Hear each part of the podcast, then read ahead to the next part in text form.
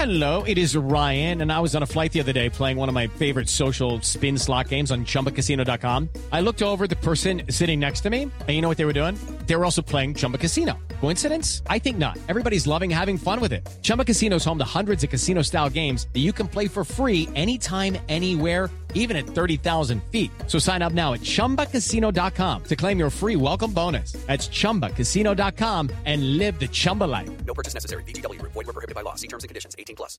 It's time for today's Lucky Land horoscope with Victoria Cash. Life's gotten mundane, so shake up the daily routine and be adventurous with a trip to Lucky Land. You know what they say. Your chance to win starts with a spin. So go to LuckyLandSlots.com to play over 100 social casino-style games for free for your chance to redeem some serious prizes. Get lucky today at LuckyLandSlots.com. Available to players in the U.S., excluding Washington and Michigan. No purchase necessary. VGW Group. Void where prohibited by law. 18 plus. Terms and conditions apply. With Lucky Land slots, you can get lucky just about anywhere. Dearly beloved, we are gathered here today to. Has anyone seen the bride and groom? Sorry, sorry, we're here. We were getting lucky in the limo and we lost track of time.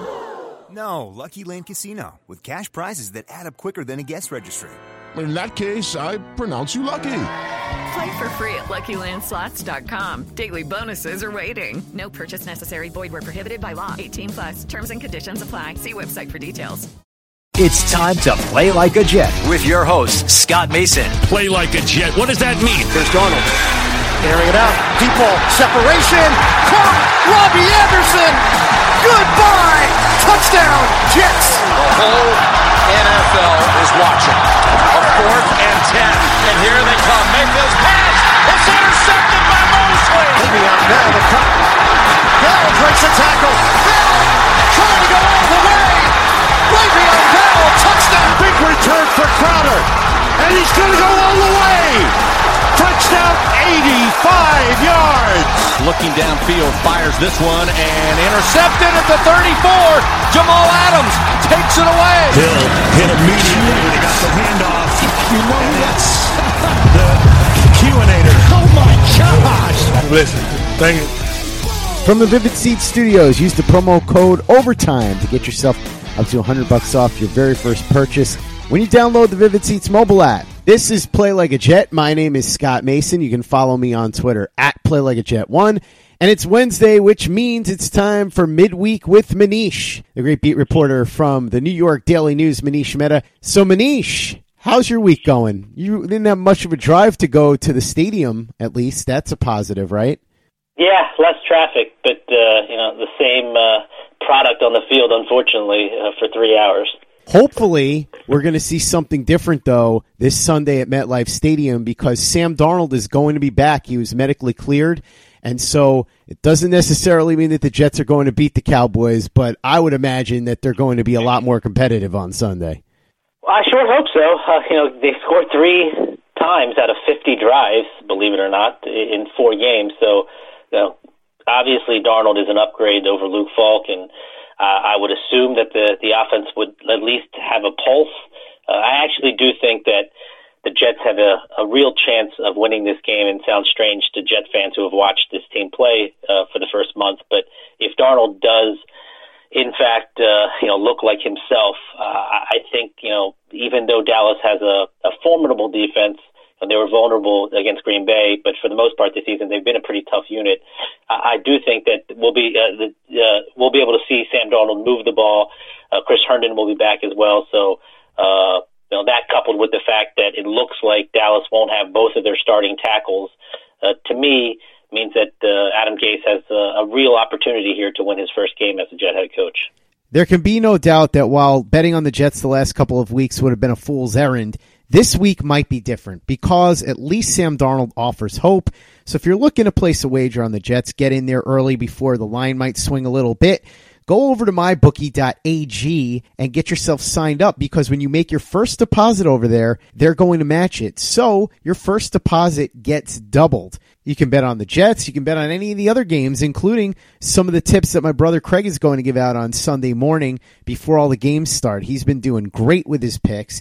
He's well above 500 for the year on his regular picks, and he's 3 and 1 on his teasers. So you may want to follow what he's doing because he's winning some money so far this year. And if you want to win money just like him, just follow his lead. Plenty of prop bets too, if that's your thing. You can bet on how many touchdowns Sam Darnold's going to throw in his return, how much yardage Le'Veon Bell's going to have, how many penalties Trumaine Johnson's going to get called for. Spoiler alert, it's a lot. Head over to mybookie.ag right now to take advantage of that offer I just told you about where you get your deposit doubled if you use the promo code OVERTIME. MyBookie.ag, promo code OVERTIME. MyBookie, you play, you win, and you get paid. Now, Manish, as it pertains to the Jets' second year signal caller, how much do you think we can reasonably expect from Darnold coming off this long layoff and mono? I know that he's certainly going to be an upgrade over Luke Falk and Trevor Siemian. It wouldn't take much. But would you say maybe like 80% would be shooting for the moon at this point? It's hard to know. Yeah, I mean, that's really the big mystery here. How, how is his body going to hold up for four quarters uh, from a conditioning standpoint? Uh, he hasn't played a game in uh, over a month now. So uh, the good news is that he's only 22 years old. So your body does bounce back quicker, you know, at that age, especially if you're an elite athlete, uh, than it would if you were an older player. So I can't definitively answer that question. I don't know, Scott, if he's going to be 80% or, you know, or 70% or, or 90%. It's, it's really, it's a difficult thing for anyone to to know. And and honestly, I don't think Sam Darnold will truly know until he's actually in the game. But uh, you know, if he plays reasonably well again, I, I do think uh, that the Jets have a you know a good chance here to to finally get off the schneid. So moving past the positive news about Sam Darnold that's going to have everybody fired up heading into this game against the Dallas Cowboys, what else is going on around the team in terms of injuries and returns? We know that Herndon is going to be back, Copeland is going to be back, but we don't know about the injuries. What's going on with Jordan Jenkins? What's going on with CJ Mosley? Are these guys trending towards playing? Well, the big one is CJ Mosley. Uh, of course, he hasn't played since injuring his groin in that uh, second half of Week One against Buffalo, and the early returns are not promising. Uh, Adam Gase said that he believes that Mosley is quote unquote close. He just doesn't know how close. Uh, you know, not necessarily a ringing endorsement for his availability against uh, Dallas. So uh, I think you just have to be in wait and see mode with Mosley. And you know, as we talked about last week, that the injury was a little bit higher up on his groin, and because of that, that has really uh, you know slowed his recovery time. And uh, as we've said, really now for a few weeks now, uh, whether it's a hamstring or a groin, those soft tissue injuries are so difficult to predict. Uh, and I, wouldn't hold my breath that C.J. Mosley would would be back for this game. Uh, uh, as far as Jordan Jenkins goes, I don't believe he's going to be back. He's dealing with that calf issue. I think uh, he'll be out. Henry Anderson was a new guy who popped up on the injury front along that defense. He got hurt on that first drive in Philly. My understanding is that it's a sprained AC joint, really a pain tolerance issue. Adam Gase uh, uh, characterized it as a week to week type of issue. And, and again, I don't believe that it's a long term type of situation. At least uh, my information is that the Jets don't think that you know, he's going to be out for months or anything like that. But it's going to be difficult for him to play this week. Uh, you know, he does have a high pain threshold, but I do think the wise course of action would be to, at the very least, sit him out for this game. We'll see how he feels the following week with that extended time uh, for the Patriots Monday nighter. But uh, that's a that's an important hit. And I know that Anderson hasn't produced to the level that he did last year when he had those seven sacks. But you kind of thought that defensive line rotation was getting right with Quinnen Williams coming back last week. That gives all of those guys a little bit more of a breather. It you know cuts down their snaps to keep them fresher and ostensibly you know, better down the stretch of games. But now it looks like they're going to be shorthanded with Anderson out. Uh, you had mentioned uh, the two guys coming back off a suspension, Chris Herndon and Brandon Copeland. Chris Herndon actually has always been in the building uh, during his suspension because of the nature of his suspension. Uh, you know, he's been in the meeting rooms and such, uh, so he gets to go on the field. Brandon Copeland, uh, because of the nature of his suspension, uh, was not actually uh, permitted in the building, so he comes back this week. The Jets actually have roster exemptions for both of those players. They don't technically have to make those guys active uh, or make a decision in terms of cutting uh, players to make room for those guys this week. Uh, but I would be extremely surprised if Chris Herndon wasn't active. I fully expect him to be active and to be a significant part of the offensive game plan. We'll find out about Copeland uh, in terms of him being active or not uh, uh, by by the weekend. Uh, they you know they could use the, the the Brandon Copeland that we saw last year coming off the edge, but I, but they they are happy with some of these younger players that they have. Uh, you know whether it's Basham, uh, you know they're they're happy with Kyle Phillips, this undrafted kid, uh, and, and of course some of the guys that played well in, the preseason, Langi and Luvu. So uh, you know I, I can't say for certain that Brandon Copeland is going to be uh, activated for this game, but uh, you know I would be surprised if Chris Herndon isn't part of the plan. Adam Gase spoke to the media on Monday, following up on some of the things he said Sunday after the game. Anything interesting come out of that? Well, the one thing that jumped out to me was that he was really asked a softball question about whether he would have done anything differently or tried anything new to try to get the Jets out of this malaise. You know, anything over the past four games differently. And I thought he gave the worst imaginable response when he said that uh, you know looking back on it, uh, he doesn't think that he he would have done anything differently, which is odd to say. You know, given the fact that the Jets have only had three scoring drives out of 50, and even saying that out loud is is really like incredible. Three scoring drives out of 50, 17 offensive points in 16 quarters. The Jets are last in the NFL in total yards per game, points per game, yards per play, passing yards per game, third down efficiency, and they're 30th in rushing yards. That doesn't, you know, that that doesn't make sense really. Even if you think of terrible teams, the fact that they could be this poor in so many different areas, and then for the coach to say he doesn't think that he, you know, he he would have done anything differently is ludicrous. Frankly, I, I don't know if he's you know, just trying to put on a brave face publicly, or if he's delusional. Uh, either way, I, I think it's a bad look. I'm not saying that Adam Gase has done a great job by any stretch, but you talked about getting more creative with Luke Falk and trying different things. What exactly is it that you're suggesting he should have done?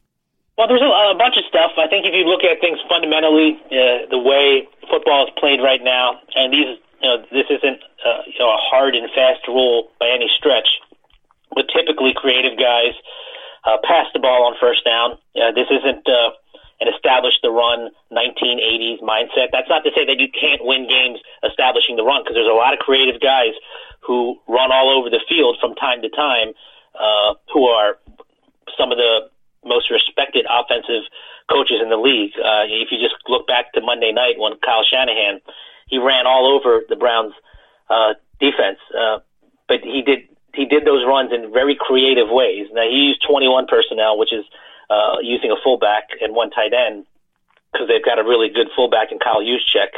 But if you look at the designs on those runs, they weren't your you know turn around, hand it to the tailback type of run.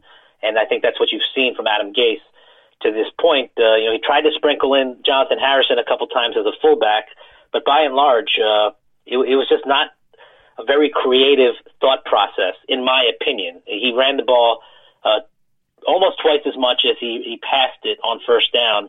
And think about this, Scott. They had a bye week to prepare for this game, so an additional a week. So we're talking about you know a week and a half, two weeks to prepare for a game. The first play out of the chute, turn around, hand it to Le'Veon Bell, no game. Second play, turn around, hand it to Le'Veon Bell, one yard game.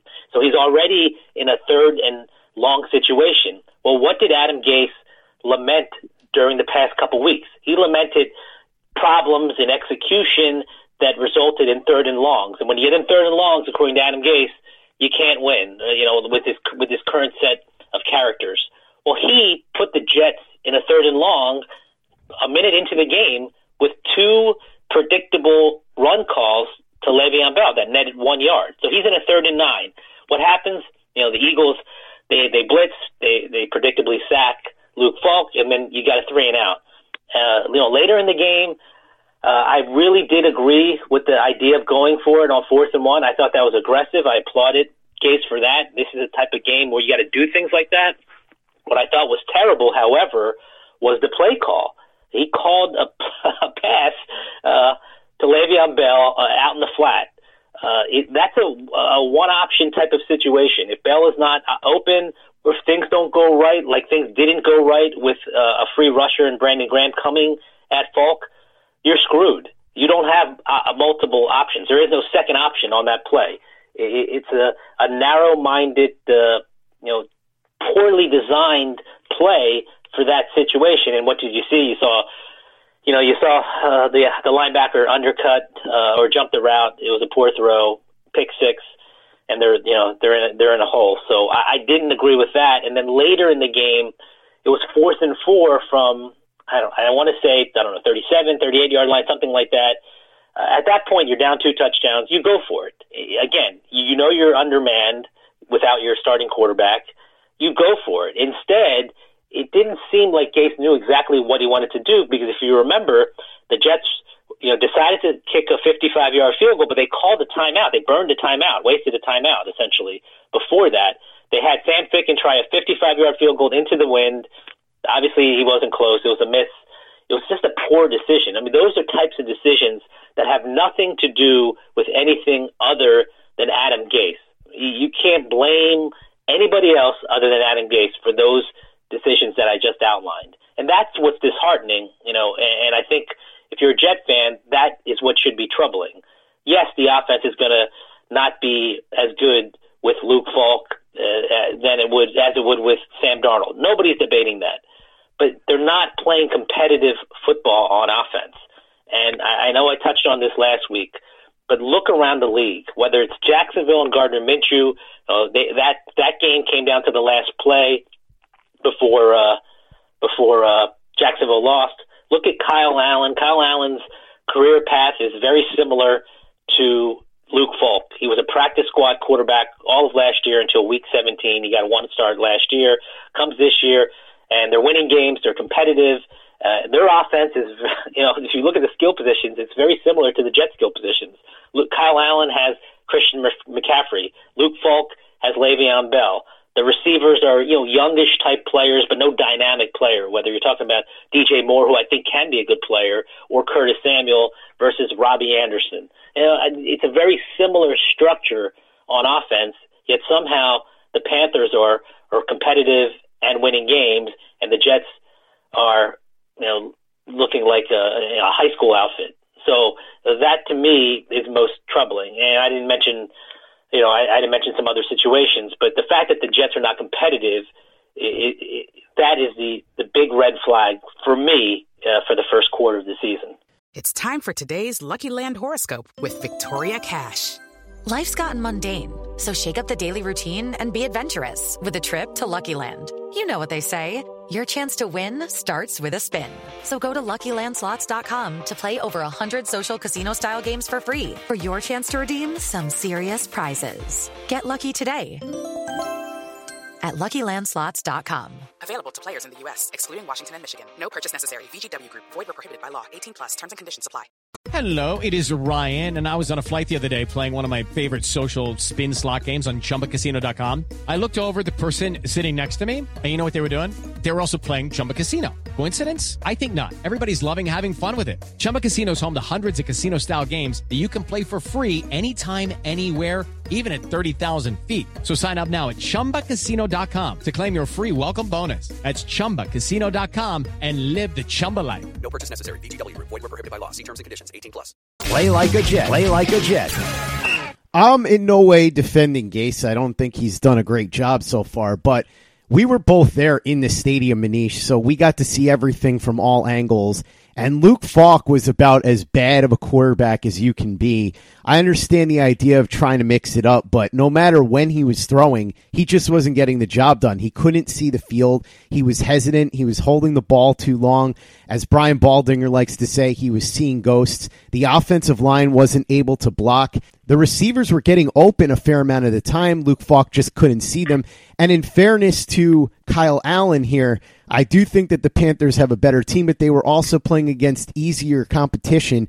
Luke Falk had to play against the Pats and the Eagles on the road. So, yeah, they could have done some things, and I'm not denying that. I don't think that the play calling's been great, but I think there's a limit to really what you could have done no matter what, because when your offensive line is this bad and your quarterback is this bad, you're kind of shuffling deck chairs on the Titanic. Don't you see that to an extent? Yeah, I look. I, I look at it this way. This is the way that I look at it. I've said. I, I think I've said this before. You, you know, people can think of excuses uh, if if they want. Uh, excuses are readily available. Anybody can find an excuse. Uh, the Eagles had a NFL low three sacks entering this game. Uh, were they better than that? Yes, they they were obviously better than that. I, I mean, they're not as good as ten sacks a game better, but they were obviously better than that. Are there issues on the offensive line? Absolutely. There's no denying that. They had two new starters in there, one of them being a rookie at right tackle. Uh, there are ways to roll your quarterback out. You don't have to have uh, Kyler Murray back there to roll a guy out of the pocket. You can do things to mitigate some of those offensive line concerns. Now, you're not going to eradicate them. You know, they're they're going to pop up, but you can mitigate some of that with your play design. And then I will go back to what I firmly believe, and and this has been a, this was a hot button topic all of last week. I thought it was coaching malpractice not to give Luke Falk first team reps uh, until he was shoehorned in on Friday after Sam Darnold wasn't medically cleared. People on the other side of the debate say, well, you could give Luke Falk reps until the cows come home. It's not going to matter. I think that is patently unfair. He has one career NFL start. I don't know what Luke Falk's going to be. I don't know if he'll be in the NFL in two years. I don't know if he'll be a backup. I don't know if he'll be a guy bouncing around the league. I cannot say that for certain. I don't think anybody in the NFL can say that for certain because if you asked anyone in the NFL outside of Jacksonville who Gardner Minshew was, I can guarantee you that more people than not wouldn't have would have no idea that this guy was, you know, a productive quarterback in college, a six round rookie. And look at what he's doing. Well, how is he doing that? Well, how can how can that be? A, a guy who was a six round rookie playing well and playing productive football. Part of that is coaching. Part of that is play designing. Part of that is preparation. If you do not give a quarterback who's a six round player uh, in his second season, one year of experience learning Adam Gase's offense, but only one career start. If you don't give that guy maximum practice opportunities to uh, try to attack a particular team, in this instance the Eagles, you're going to get a miserable result. You're going to get a lot. You're going to get a lot of what we saw on Sunday. So the idea of Adam Gase not adequately preparing this guy is nonsensical to me. And the notion that Adam Gase said after the game that that Luke Falk had plenty of practice reps over the last several weeks, you know, and that wasn't an issue, is ludicrous. It's ludicrous on every level. It's insulting to any fan's intelligence to suggest that Luke Falk got enough reps. He got ex- quote unquote extended scout team reps on Wednesday and Thursday. That does nothing for a guy with his lack, lack of experience to prepare for a game. So would they would they have lost the game? in Philly, yes, I think they would have lost the game regardless of whether Luke Falk practiced with the starters one day, two days, or three days. I, however, am not the head coach of the New York Jets. The New York Jets head coach cannot think like that. If he adopts that mindset, he should not be the head coach of the New York Jets, let alone any coach uh, for any NFL team. You need to best prepare your team to win the game that week. Clearly, Adam Gase did not do that. See, here's where you and I are going to differ on this, Manish. I think that Adam Gase was doing that, and here's what I mean. I think he thought there was about a 50% chance that Sam Darnold was going to play, and he realized that his only chance to beat the Eagles was if a healthy Sam Darnold was out there and fully prepared. So he rolled the dice and he gave the first team reps to Darnold, hoping that he would be cleared. When he wasn't, what are you going to do? That's just the chance that you take when you give those reps to Darnold. I think he realized that if he gave all those reps to Falk, he still had no chance to win. And so he took a calculated gamble that didn't pay off. But the alternative was to give all the first team reps or a lot of the first team reps to Falk. Then if Darnold gets cleared, maybe he's not as ready as he can be even if Falk gets all those first team reps, it's only a marginal improvement. You can't expect him to move mountains overnight. So that's where I'm coming from with this. I do think that he felt he was putting his team in the best possible position to win. Unfortunately, it didn't work out because Darnold didn't get cleared, but that's how I see it. I think he realized that that was his only opportunity to win. He went all in on it, didn't work out, so be it.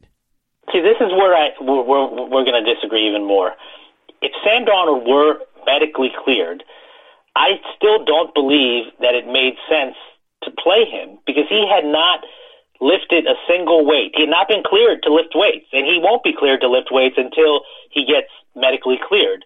So, what kind of Sam Darnold are, are, you, are we getting here? You know, you and I are talking today about you know Sam Darnold plays Uh, can we expect a, you know a 75% version, an 80% version? Well, what version would we have gotten last week when the guy did no real conditioning uh, for three and a half, four weeks before getting medically cleared? So I think it was going to be a reckless call, regardless of whether he got medically cleared, only because you got to allow him to get prepared for the game outside of just practice. That means taking care of his body, getting his body right as well. I just thought that Adam Gase was hoping against hope.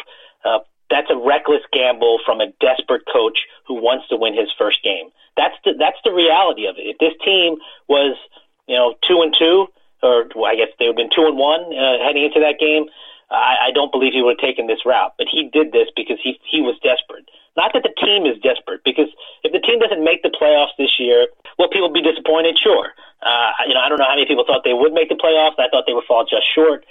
But Adam Gase has not won a game uh, dating back to you know December of 2018. He is 0 7 in his last seven games as a head coach. His offenses have averaged 11 points per game during that seven game stretch. He has lost those seven games by an average of 17 points. His offenses have four touchdowns in 28 quarters. Uh, he is a desperate coach. And I think that this decision, this you, you called it a calculated gamble. I call it a reckless gamble. Was driven by the fact that he himself is desperate to win a football game as a head coach again. That's a separate argument, and I'm certainly sympathetic to the idea that Darnold shouldn't have played anyway. I've gone back and forth on that. But I think, in terms of best chance to win, there's absolutely no question that Sam Darnold, if he was medically cleared, would have given the Jets a better chance to win. I don't think there's any debating that. No matter how sapped of energy he is, he's going to be a better opportunity for you to win out there, quarterback, than Luke Falk. I think we can clearly see that now. So it's definitely a different argument as to whether or not you're rushing him back or it's safe to play him or it's smart to play him for the reasons that you said. But if we're talking strictly about best chance to win, no question that Sam Darnold was the better chance to win. And of course, if he was medically cleared, he wouldn't have been at any more risk of major injury to that spleen than he would have been before the mono. So I see where you're coming from, but I definitely think that Gase was proceeding in a manner in which he felt that he was going to be giving the Jets their only chance to win. He rolled the dice, it didn't work out. And like I said, I know what you're saying that giving Falk more reps would have helped but I don't think it was going to help enough to turn him from what we saw in Philadelphia into something good enough to compete against the Eagles. I just think that's unrealistic. I guess we'll never know. One of life's great mysteries. oh, look, I have been so critical of Adam Gase. Uh, I believe it's completely warranted. That you know the, the facts back that up. Um, all of that being said, Scott, there's wins out there for this team in the second half of the season. Mm-hmm. Uh, Sam Darnold will be back uh, at full strength, at, you know, at some point soon. Uh, this schedule really lines up well. I mean, you could not have picked an easier schedule for as daunting as these first six games appear on paper.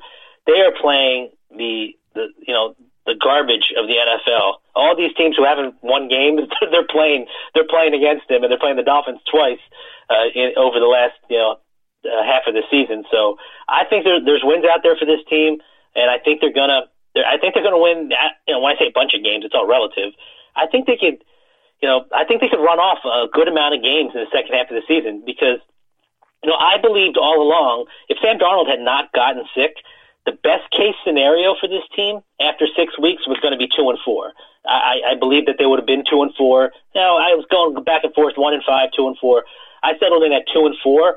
And my final prediction for this team before the season was nine and seven. So if I thought they were going two and four and then and, and then finishing with a nine and seven record, I you know, I thought they were going to really get hot, you know, in the second half of the season. And I still believe that they can do so, even with with a lot of these issues that we've seen in different areas on the team. Uh, I think they can, you know, for lack of a better phrase, I think they can catch fire here, uh, you know, after the Patriot game. And I think it won't manifest itself into that nine and seven record like I thought.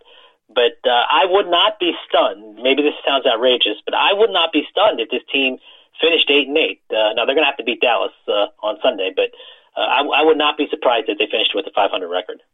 It's time for today's Lucky Land horoscope with Victoria Cash. Life's gotten mundane, so shake up the daily routine and be adventurous with a trip to Lucky Land. You know what they say. Your chance to win starts with a spin. So go to LuckyLandSlots.com to play over 100 social casino-style games for free for your chance to redeem some serious prizes. Get lucky today at LuckyLandSlots.com. Available to players in the U.S., excluding Washington and Michigan. No purchase necessary. VGW Group. Void where prohibited by law. 18 plus. Terms and conditions apply. With Lucky Land slots, you can get lucky just about anywhere. Dearly beloved, we are gathered here today to. Has anyone seen the bride and groom? Sorry, sorry, we're here. We were getting lucky in the limo and we lost track of time. No, Lucky Land Casino, with cash prizes that add up quicker than a guest registry. In that case, I pronounce you lucky. Play for free at LuckyLandSlots.com. Daily bonuses are waiting. No purchase necessary. Void where prohibited by law. 18 plus. Terms and conditions apply. See website for details. Play like a Jet. Play like a Jet. I've been extremely critical of Adam Gase, even going back to the hiring. In fact, at the time, Manish, you were praising the hire, and I was going scorched earth on it.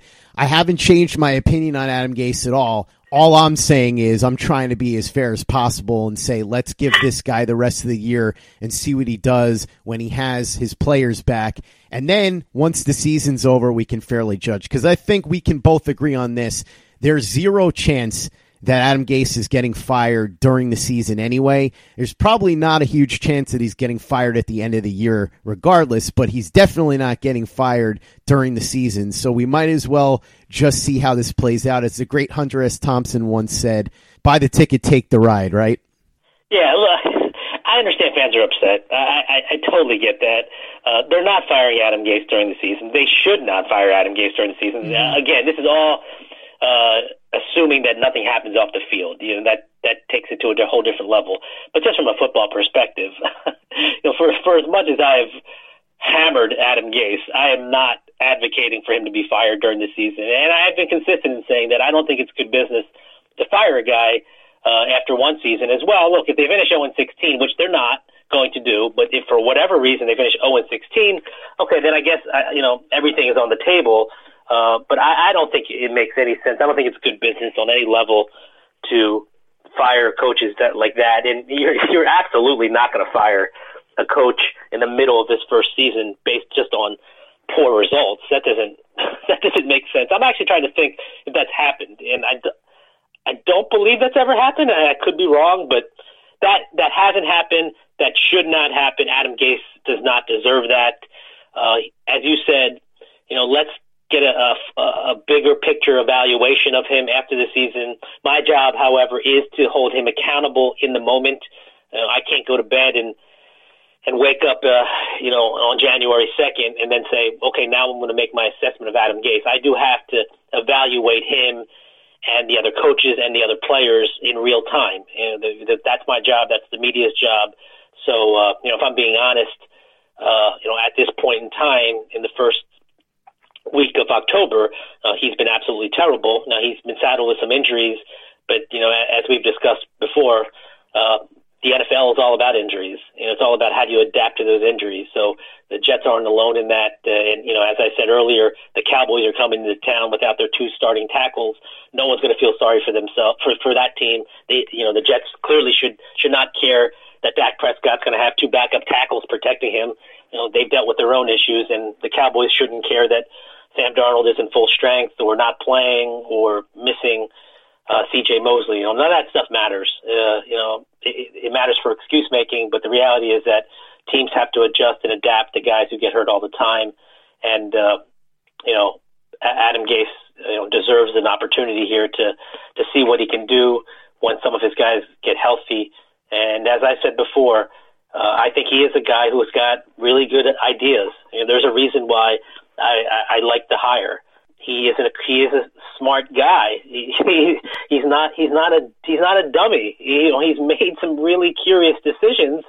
Uh, I have to admit that over these first four games, but he, he does have good ideas, and I think if he can channel those ideas in the right way and uh, and, and evolve as a leader, uh, he's got a lot of work to do in that area. To be honest with you, but if he can make those changes, I, you know, there's something there that that could pay off. But uh, but again. Uh, you know, what he has shown to this point has has not been uh, has not been good, to be honest. It's funny because a lot of people are focused on the play calling, and I'm not going to sit here and say that he's done a good job with that.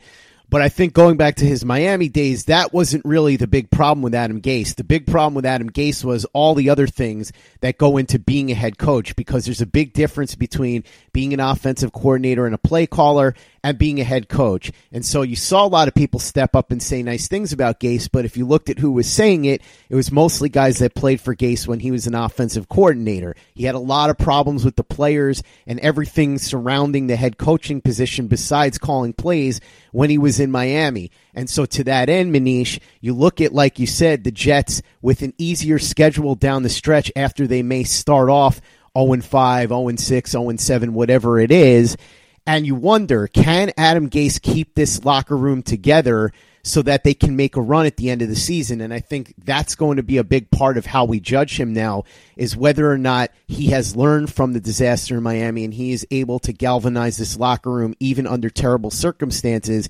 And I believe you reported this. The players had a player only meeting so this is going to be the first of what could be a few of them if Adam Gase loses these guys and they start having players only meetings where they're largely complaining about him, then it's going to be a problem. So I'm keeping my fingers crossed that that doesn't happen. To the best of your knowledge, what went on during this players only meeting?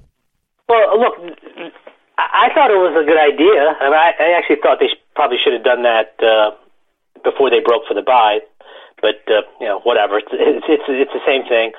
It, it's it, you know, it's not anything groundbreaking. It's just a, a let's stick together type of mentality, and essentially, it's the defensive players kind of saying, "Look, we have faith that the guys on the other side are gonna gonna pick it up." And I think part of that faith, of course, is rooted in the fact that Sam Darnold, you know, is ultimately going to be their starting quarterback for the remainder of the season. So uh, it'd be easy for the defensive players to to be upset. Clearly, no offensive players have any reason to be mad at the defense, uh, given how things have played out. Uh, what I thought was interesting is that Leonard Williams did say of all the guys who spoke, Ryan Kalil is a, a guy whose message resonated with with Williams at least. And Kalil's, a, you know, he's a guy who's gone to the Super Bowl. He's also been on a two win team, so he's seen both sides of the spectrum. Uh, he himself is not playing to the standard that, that we're used to seeing from him uh, individually. But uh, it, it's really at this stage of the season, you're one quarter into the season. It's tough to to jump ship on a new coach unless something is completely, uh, you know, off. You know, something really wrong. I mean, there are obviously things that are wrong with what's going on, but something would have to be just really catastrophic to for guys to to start having infighting, you know, four games into a new, new regime. So the idea of sticking together and the idea of understanding that, hey, you're one quarter into the season, just like, and, as, and I thought that Leonard Williams explained this really well. Just like in a game, you know, if you're down seven nothing, if you're down fourteen nothing after one quarter, you know, you don't pack up and go home. Uh, you know, you've got three quarters left to win that game, and the Jets players are looking at it like we've got three quarters of the season left to to win this season. And what does win this season mean?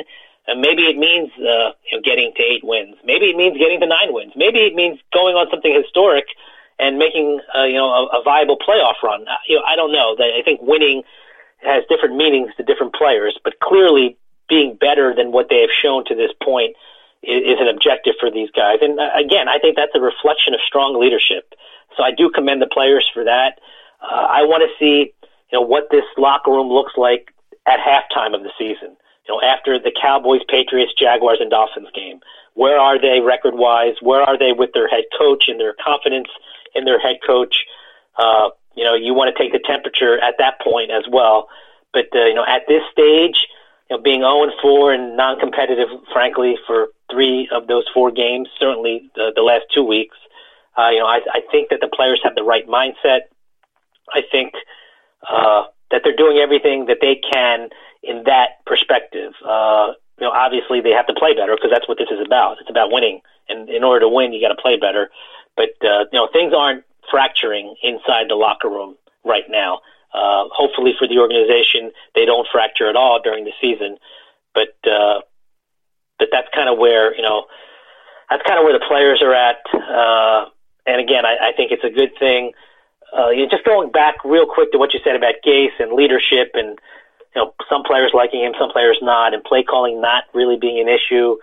Uh, you know, some players did have issues with his play calling. I guess you know no play caller is perfect in that respect. Uh, uh, just another troubling uh, thing that came out of the locker room the other day was what Le'Veon Bell said. Yep. Uh, when I asked him specifically about Luke Falk and you know how how challenging it was for a guy in a second start to play, given the you know circumstances leading up to the week, uh, he actually said that you know Falk did reasonably well. Uh, there were some issues, however, with players lining up uh, after the team broke the huddle. So Falk would spit out the play, and then for whatever reason, guys weren't sure where to line up. And I had noticed in game that Demaryius Thomas had a, a, a, an issue a couple times, and I thought that was odd only because he had been in Adam Gase's system for such a long time and thrived in that system. But uh, it wasn't just you know it wasn't just Thomas. It was like it was, there were other players who were having issues being lined up. So the question that I have to immediately ask is, well, why is that happening? Because to me, that's a coaching problem. You know, I don't know if that's an Adam Gase problem. I don't know if it flows you know below Adam Gase. I don't know what the issue is, but there's cl- uh, clearly a disconnect when players are unsure where to line up after a play is properly called in the huddle. Uh, and and I asked Gase about that on Monday. He said there was not an alignment issue, which runs in contrary to what Bell said. Bell said they had problems lining up. Gase uh, specifically said that guys had you know, some confusion in terms of what depth of route they were running, uh, you know, things of that nature. And that, to me, that just means that they don't understand what the play is. Mm-hmm. They're hearing the play, but they don't know what the play is. So doesn't that come down to teaching? Mm-hmm. Because the only other alternative, if if you, you know, if you're not saying that's a teaching problem or a coaching problem, the only other answer is that the player isn't, you know, a particular player isn't smart enough to understand the play. So, it, which one is it? Are the players not smart enough to understand the play, or are they not properly being coached as to what to do during the play? It's one or the other, and neither one of them is good. Yeah, there's no question about it, and that's a reflection on Gase. I was actually going to bring that up. Those are the kind of things that are on him no matter what. I don't care who your quarterback is. I don't care how bad your offensive line is. That's a coaching issue, and that's got to get fixed quick. Yeah, yes. You're right. It does have to get fixed quick, or they're never going to win. they're not going to be competitive. It doesn't matter if it doesn't matter if Aaron Rodgers is a quarterback. If guys don't know what the play means – then how are you going to function as an offense? Uh, it's ludicrous to me. It's it's really unbelievable. Uh, when Bell said that, uh, we didn't have uh, you know enough time to kind of delve into that. But he said that, and my you know my ears just kind of perked up, and I I just could not believe that you know in week five, coming off a bye, that players didn't know either where to line up or what to do on a specific play. Isn't that why you practice? Mm-hmm. It, are, what are coaches doing? What is Gase doing if he is not teaching him, uh, teaching his players what to do on a specific play? That to me is elementary stuff. It's basic stuff. It's stuff that you should have already installed during OTAs, you know, before mini camp, before training camp. I, I, I don't get it. And, and again, it, it's really either the coach, the coach is not properly teaching the players, or the players are not smart enough to understand. Uh, and I don't want to believe that it's the players aren't smart enough to understand. Uh, these guys have been playing football their entire lives. I think they understand. It's just, are they being taught the proper way? And and as you said, I, I can't look at this particular situation in any other way other than than to conclude that it's an indictment on Gase. Yeah, there's no question about it. And like I said, communication was never his strong point, and that's something that he's going to have to fix. And to me, the big test for him is going to be once he gets his players back and once the schedule gets easier, let's see what happens if he's able to hold this team together. If we stop seeing sloppy stuff like you were just talking about along the lines of what Le'Veon Bell said, if we stop seeing penalties, if we stop seeing undisciplined things, that's when we're really going to know if Adam Gase has grown at all from his time in Miami. Early returns, not great, but I just want to be fair to Adam Gase and make sure that he's getting judged properly because, as we've both said, he was brought in here, and one of the major jobs that he was told he was going to be responsible for was the development of Sam Darnold. So let's see if he can take Sam Darnold to the next level. Manish, I've been clear that I think that Adam Gase deserves a clean slate here in New York. And so, even though things haven't gotten off to a good start for him, I do want to see how he handles things the rest of the way. But one thing that he's definitely going to have to improve upon from his time in Miami was how he handles critics. He didn't do a good job of that in Miami. It's starting to veer in that direction here in New York. And the organization seems to be following suit, making it pretty difficult on the people that cover the team. Yeah, it's interesting because on Monday's conference call with Gase, the team intentionally tried to limit questions from those people who have been particularly critical uh, of Gase. Uh, you know, they make the judgment call on what is critical and what's too critical.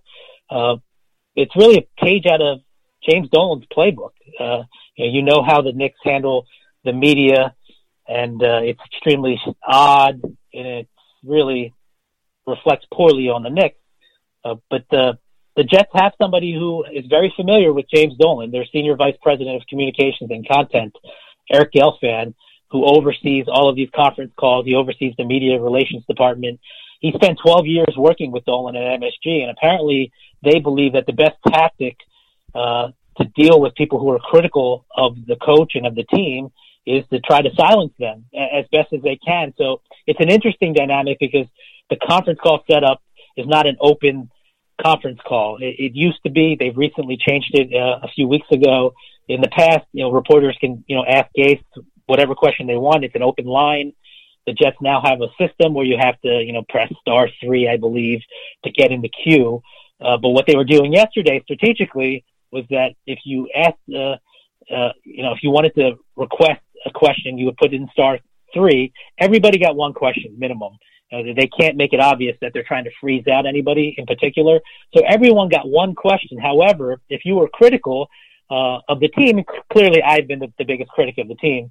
Uh, they limited your opportunity to ask Gase uh, a question to one time, whereas they went back to other uh, outlets three times. One one outlet got six questions. I mean, it's all based on how they view your reporting. So if they're not happy with your reporting, because you're being critical of an 0 4 team that has the worst offense in the NFL by every objective statistical measure, they're going to try to silence you. They're trying to muzzle you. This is really not the first time they've done it. That's why I said it's not entirely surprising.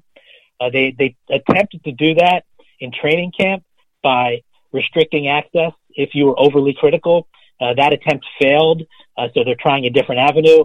It's just counterproductive. You know, the bottom line is how are they producing? It kind of goes back to what Adam Gase said, if you remember, in the off season, which is that, hey, all that matters is wins and losses. The reality is that if you're not winning games, if you are losing, and if you are among the worst teams in the NFL, and let's be honest, to this point in the NFL season, the Jets are one of the worst teams in the NFL. They're one of a few teams that hasn't won a game. So if you're a reporter and if you're an objective reporter, you have to chronicle what's happening. And what's happening is that this team has been saddled by injuries, yes. Other teams have been saddled by injuries and have overcome them, but this team is not producing. The team is overly sensitive to that criticism. It's a bad way of conducting your business, in my opinion. I don't work for the team, however, so I don't make those decisions. But uh, it really comes across as thin-skinned. It comes across, frankly, as vindictive uh, when you take that approach. Uh, but again, the person who oversees, you know, these dealings is Eric Gelfand. He had worked 12 years for James Dolan at MSG, and clearly, uh, you know, every objective person would tell you that the the PR strategy of the New York Knicks and James Dolan is faulty, uh, and you know, faulty at worst, and uh, really stupid at best. These are the kind of things that you can get away with when you're winning all the time. Bill Belichick can do whatever he wants with the media and no one's going to care because the Patriots are consistently winning. But when things aren't going well, everything is going to get scrutinized. And so the Jets better find a way to start winning fast or these are things that are going to start to be looked at in a negative light, not just by reporters, but also by fans and members of the public because it's just going to be looked at as a bad organization trying to sweep things under the rug. No, absolutely. I mean, and the reality is that they're not looking at what's actually happening. They're looking at it through their lens, and they they have a website. They have in-house reporters that can uh, put out the team propaganda. I understand that it's a team-owned website; they can do whatever they want.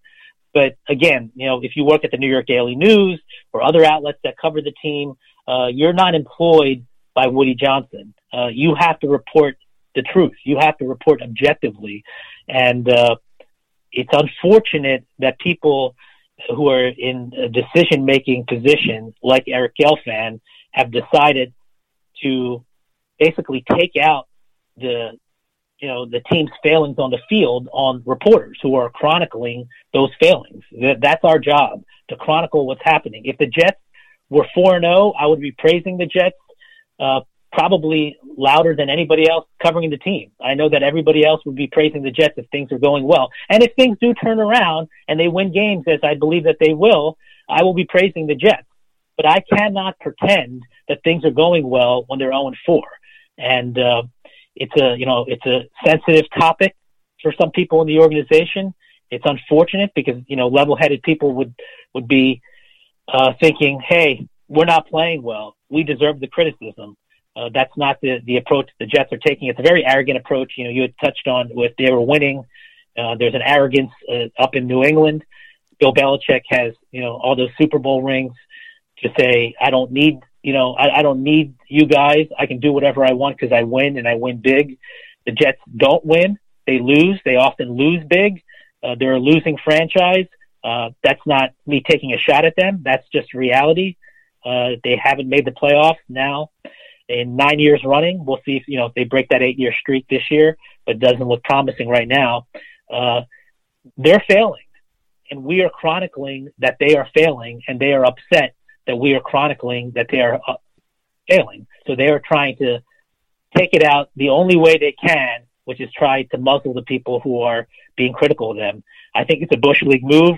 I think it's a, a Mickey Mouse way of handling things. Uh, you know, real organizations, winning organizations, successful organizations can be arrogant, like like I said, the Patriots are. But uh, you know, there's a professional way of handling your business, and this is not a professional way of handling your business. One last thing that I wanted to ask you about, Manish, before you go. This is more of a funny thing, but it was something that you did post on Twitter, so I wanted to talk about it. You wrote that the Jets probably regret trading Darron Lee right now because that was the first thing that Adam Gase did when he assumed full control in the interim before they went out and got Joe Douglas, but after they fired Mike Maccagnan. And I looked this up. The Chiefs are the 25th ranked defense in the league. Lee is only playing an average of less than 25% of the defensive snaps in each game. He's playing mostly on special teams. For whatever it's worth, there's an advanced stats site called scout.com that has him ranked as the 88th best inside linebacker. Also, from our buddy Michael Nania, he says PFF has Darron Lee ranked as the fourth worst linebacker in the league. He's allowing the most yards per cover snap among linebackers. We already know that he's not good at run defense, pass rushing, or tackling. So, if he's not doing well in coverage, there's not really much he's going to add here. I don't think he would be an upgrade over Blake Cashman or Neville Hewitt, let alone the injured Avery Williamson or the injured CJ Mosley. So I understand that that was just a fun tweet you put out there, but come on, man. Darron Lee? Wait, he's 88th. He's actually improved since he left the Jets, right? He's ranked 80th best linebacker. My, my point, look, I do. I, look, people got all over me over that. I wasn't saying that Darron Lee should be starting. Uh, and frankly, they, there's no use for Darron Lee if C.J. Mosley is healthy. He clearly, I think, would help at least the depth of the linebacker position. Uh, you know, that was a tongue-in-cheek type of tweet. Uh, no, I don't believe that Darron Lee would solve the Jets' problems. Uh, know, Blake Cashman has done some good things. Blake Cashman has also made some predictable rookie mistakes. Mm-hmm. Neville Hewitt, I think, uh, you know, has done uh, he's done all, he's done all right. Uh, you know, there's some some some mistakes that he's made as well. Uh, having Darron Lee there, uh, you know, as an additional guy while C.J. Mosley was hurt, uh, would not hurt would would not hurt that room. So uh, no, I, I by no by no means am I saying that Darron Lee should be starting. Uh, that was just uh, me watching the Kansas City Chiefs game on Sunday night, and it popped into my head. Hey, you know what? They have no depth at that position with their you know their best uh, linebacker. Actually, their, their two guys out with with Williamson. Uh, you know, having him would have having Lee you know, would have helped the depth at that position. But uh, no, I'm not saying I'm not saying that Darron Lee would have solved their problems. Uh, you know, at the linebacker spot by any means. Unless Darron Lee could somehow get converted to cornerback and take over for Trumaine Johnson, I don't know how much help he's going to give the Jets right now. You know, I'm glad you brought up Trumaine Johnson. We haven't even talked about him. He, he started after you know being benched for two games. You know, I thought that Nate Hairston had done reasonably well. Uh, I thought he played much better in, in his first game, the Cleveland game, than he did against the Patriots. But uh, you know, no real explanation as to why the switch back to Johnson was made from Gase, other than to say that they were happy with how Trumaine uh, had practiced recently. Uh, if you watched the game in Philadelphia, which I know you did, Trumaine Johnson did not particularly play well. He had two penalties. I think he was one of the two penalties on the first five snaps of the game. He had a, a penalty later in the game. He actually had a, an egregious defensive holding call that the, the refs did not uh, call him on, and then the, the the Eagles actually, if you remember, challenged uh, a pass interference, and I guess he technically held uh, the wide receiver. I don't remember if it was Robby Anderson. I'm not exactly sure who it was, but uh, he technically held the the receiver when Carson Wentz still had the ball in his hands. I think that's why uh, the the Eagles did not win that challenge, but it was obviously a penalty. You know, I didn't think that Trumaine Johnson played that well at, at all, so they they're clearly not happy with uh, Nate Hairston for whatever reason. So you know, I'd be curious to see you know how that shakes out moving forward. Everybody, uh, when I say everybody, I mean a lot of Jet fans, I should say, uh, we're, we're we're praising Adam Gase for benching Trumaine Johnson and not worrying about the big contract and saying, hey, it doesn't matter how much money you make if you're underperforming, you're not going to play. Well, you know that lasted all of two games, and then they brought Johnson back, and then Johnson didn't play well against Philly. So, you know, what are the repercussions now? Uh, you know, I'd be interested to see how that shakes out. I watched Nate Hairston during warm-ups. He looked just fine. I assumed he was going to start. And then I saw Trumaine Johnson playing and I texted a few people and said, what's going on? Is Nate Hairston dead? Why am I watching Trumaine Johnson out there? And then, of course, all throughout the game, I had a hoarse voice driving home from Philadelphia, Manish, and a big part of the reason was because I was yelling stuff at Trumaine Johnson. Another Trumaine Johnson likes to play off the ball. You know, he likes to give his guys a cushion. I know part of that is scheme. Uh, part of that's out of his hands. That's a, you know that's what Gregg Williams and Dennard Wilson uh, call. I, I understand all that. Uh, he did not play well. I don't think there's any way you can say a guy who had two penalties probably should have been called for at least one other penalty. You know, played particularly well. Uh, I you know, I don't know what Nate Hairston did to deserve getting benched.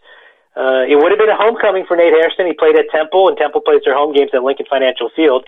So he's got the lay of the land. You know that would have been an advantage for him, but, but the Jets decided uh, that Trumaine was a, a, a better way to go.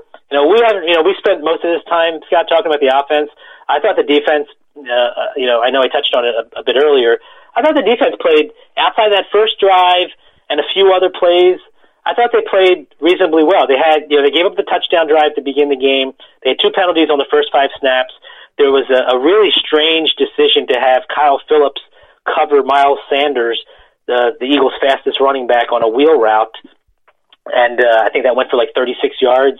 Uh, the only other play that I disagreed with, like that comes to mind, was the Zach Ertz 11-yard touchdown. Uh, they gave him a free release uh, off the snap, and uh, it was basically pitch and catch with Carson Wentz. Caught it at maybe the one-yard line or something before diving in.